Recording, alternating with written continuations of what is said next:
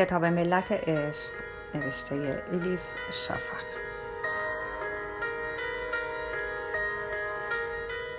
ترجمه ارسلان فسیحی.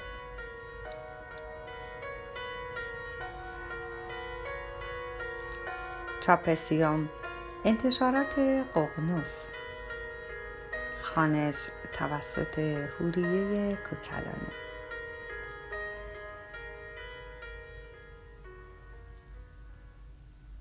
گلکویر قونیه جماد ثانی 645 چرا این حماقت را کردم؟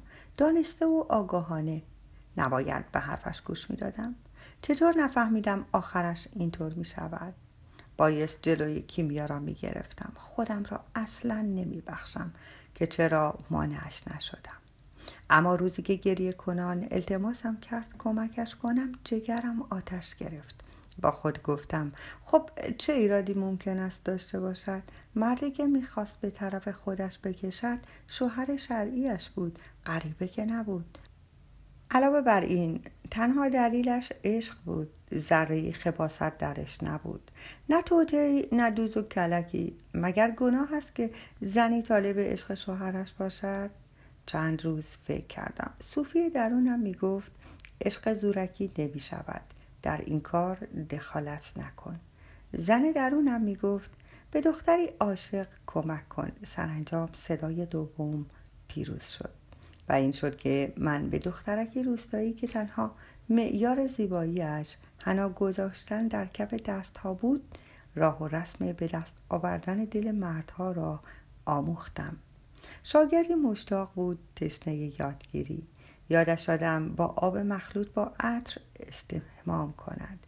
پوستش را با روغنهای مخصوص بمالد و نرم کند. صورتش را با سرخاب و سفیداب بزک کند و موقع صحبت کردن با مردها از کدام کلمه ها استفاده کند. گیسوانش را با شاخه های یاسمن بافتم تا همیشه بوی خوش بدهد. استقدوس بابونه اکلیل کوهی آبیشن یاس روغن زیتون مفصل برایش توضیح دادم که هر کدام از اینها چه موقع و برای چه به کار می رود. بعد یکی یکی گفتم که چطور دندانهایش را سفید کند ناخونهایش را رنگ بزند چشمهایش را سرمه بکشد لبهایش را برق بیاندازد و و و با هم به بازار رفتیم به دکانی که از قدیم مشتریش بودم برایش لباسهای حریر و لباسهای زیر خریدم. از خجالت سرخ شد اما همهاش را گرفت. سرانجام آن روز بعد از ظهر مثل چوپانی که برای قربانی را تحویل قصاب می‌دهد کیمیا را برای تحویل دادن به شمس تبریزی آماده کردم. اول. توی حمام با آب داغ خودش را شست. خوب کیسه کشید. موهایش را روغن مالید. بعد از حمام لباسهای حریر ظریف را تنش کردم. لباسی صورتی رنگ با طرح سنبل انتخاب کرده بودم تا زیباتر به نظر برسد. آخر سر صورتش را آرایش کردم. یک دانه مروارید قابدار هم روی پیشانیش چسباندم تا جاذبهش بیشتر شود. کارم که تمام شد کیمیا آنقدر زیبا شده بود که نمی‌شد چشم از او برداشت. دیگر آن دختر ساده نبود زنی بود که در آتش عشق میسوخت زنی که حاضر بود بهای رسیدن به عشقش را بپردازد. نگاهش که می‌کردم آیه های مربوط به یوسف و زلیخا به یادم افتاد.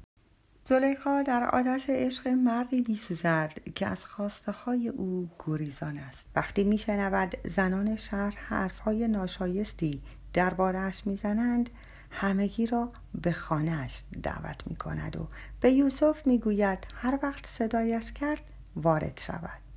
و هر یک از آنان کاردی داد و گفت بر آنان درای پس چون زنان او را دیدند وی را بس شگرف یافتند و دستهای خود را بریدند و گفتند منزه است خدا این بشر نیست این جز فرشته بزرگوار نیست. چه کسی می‌تواند زلیخا را سرزنش کند که چرا عاشق فرشته بزرگوار شده است؟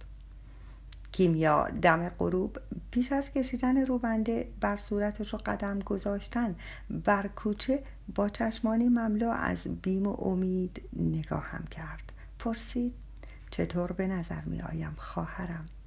گفتم مثل دختر شاه پریان. امشب شوهرت حتما قبولت می کند و دیگر نمی‌گذارد از پیشش بروی. تا بناگوشش سرخ شد. لبهایش گل انداخت خندیدم و بغلش کردم. مدتی سکوت کرد بعد قهقه زد. خندش مثل آفتاب درونم را گرم کرد. به حرفهایی که زده بودم اطمینان داشتم. فکر می کردم همانطور که زنبور جذب شهد گل می شود شمس هم جذب او خواهد شد. اما باز وقتی داشتم دخترک را بدرقه می کردم احساس بدی داشتم. انگار جنی در گوشم چیزهای ناراحت کننده زمزمه می کرد. اما باز هم جلوی کیمیا را نگرفتم. تا عمر دارم خودم را نمی بخشم.